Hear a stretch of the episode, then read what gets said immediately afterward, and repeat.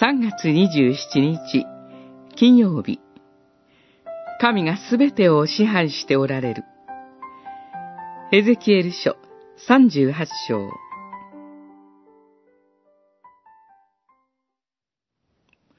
お前は我が民、イスラエルに向かって、地を覆う雲のように登ってくる。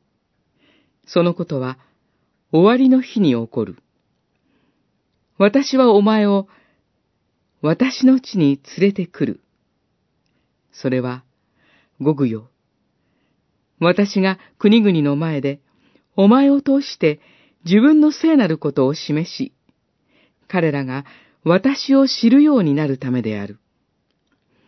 三十八章、十六節。三十八章と三十九章は、世の終わりについての予言です。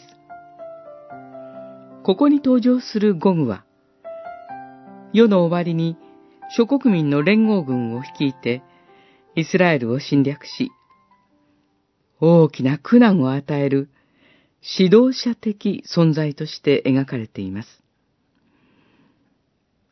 やがて、イスラエルの人々は補修から解放され、祖国で平和に暮らすようになります。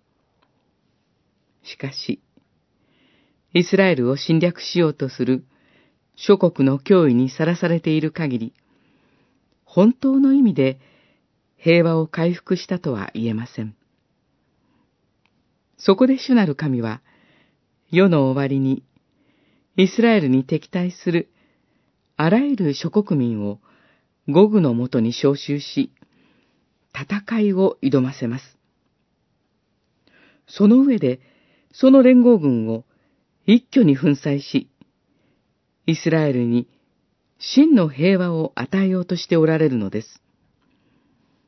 主なる神は、この予言を通して、ご自分には誰も対抗し得ないことを示されます。そして今、補修の中で苦しんでいる人々を励まそうとしておられます。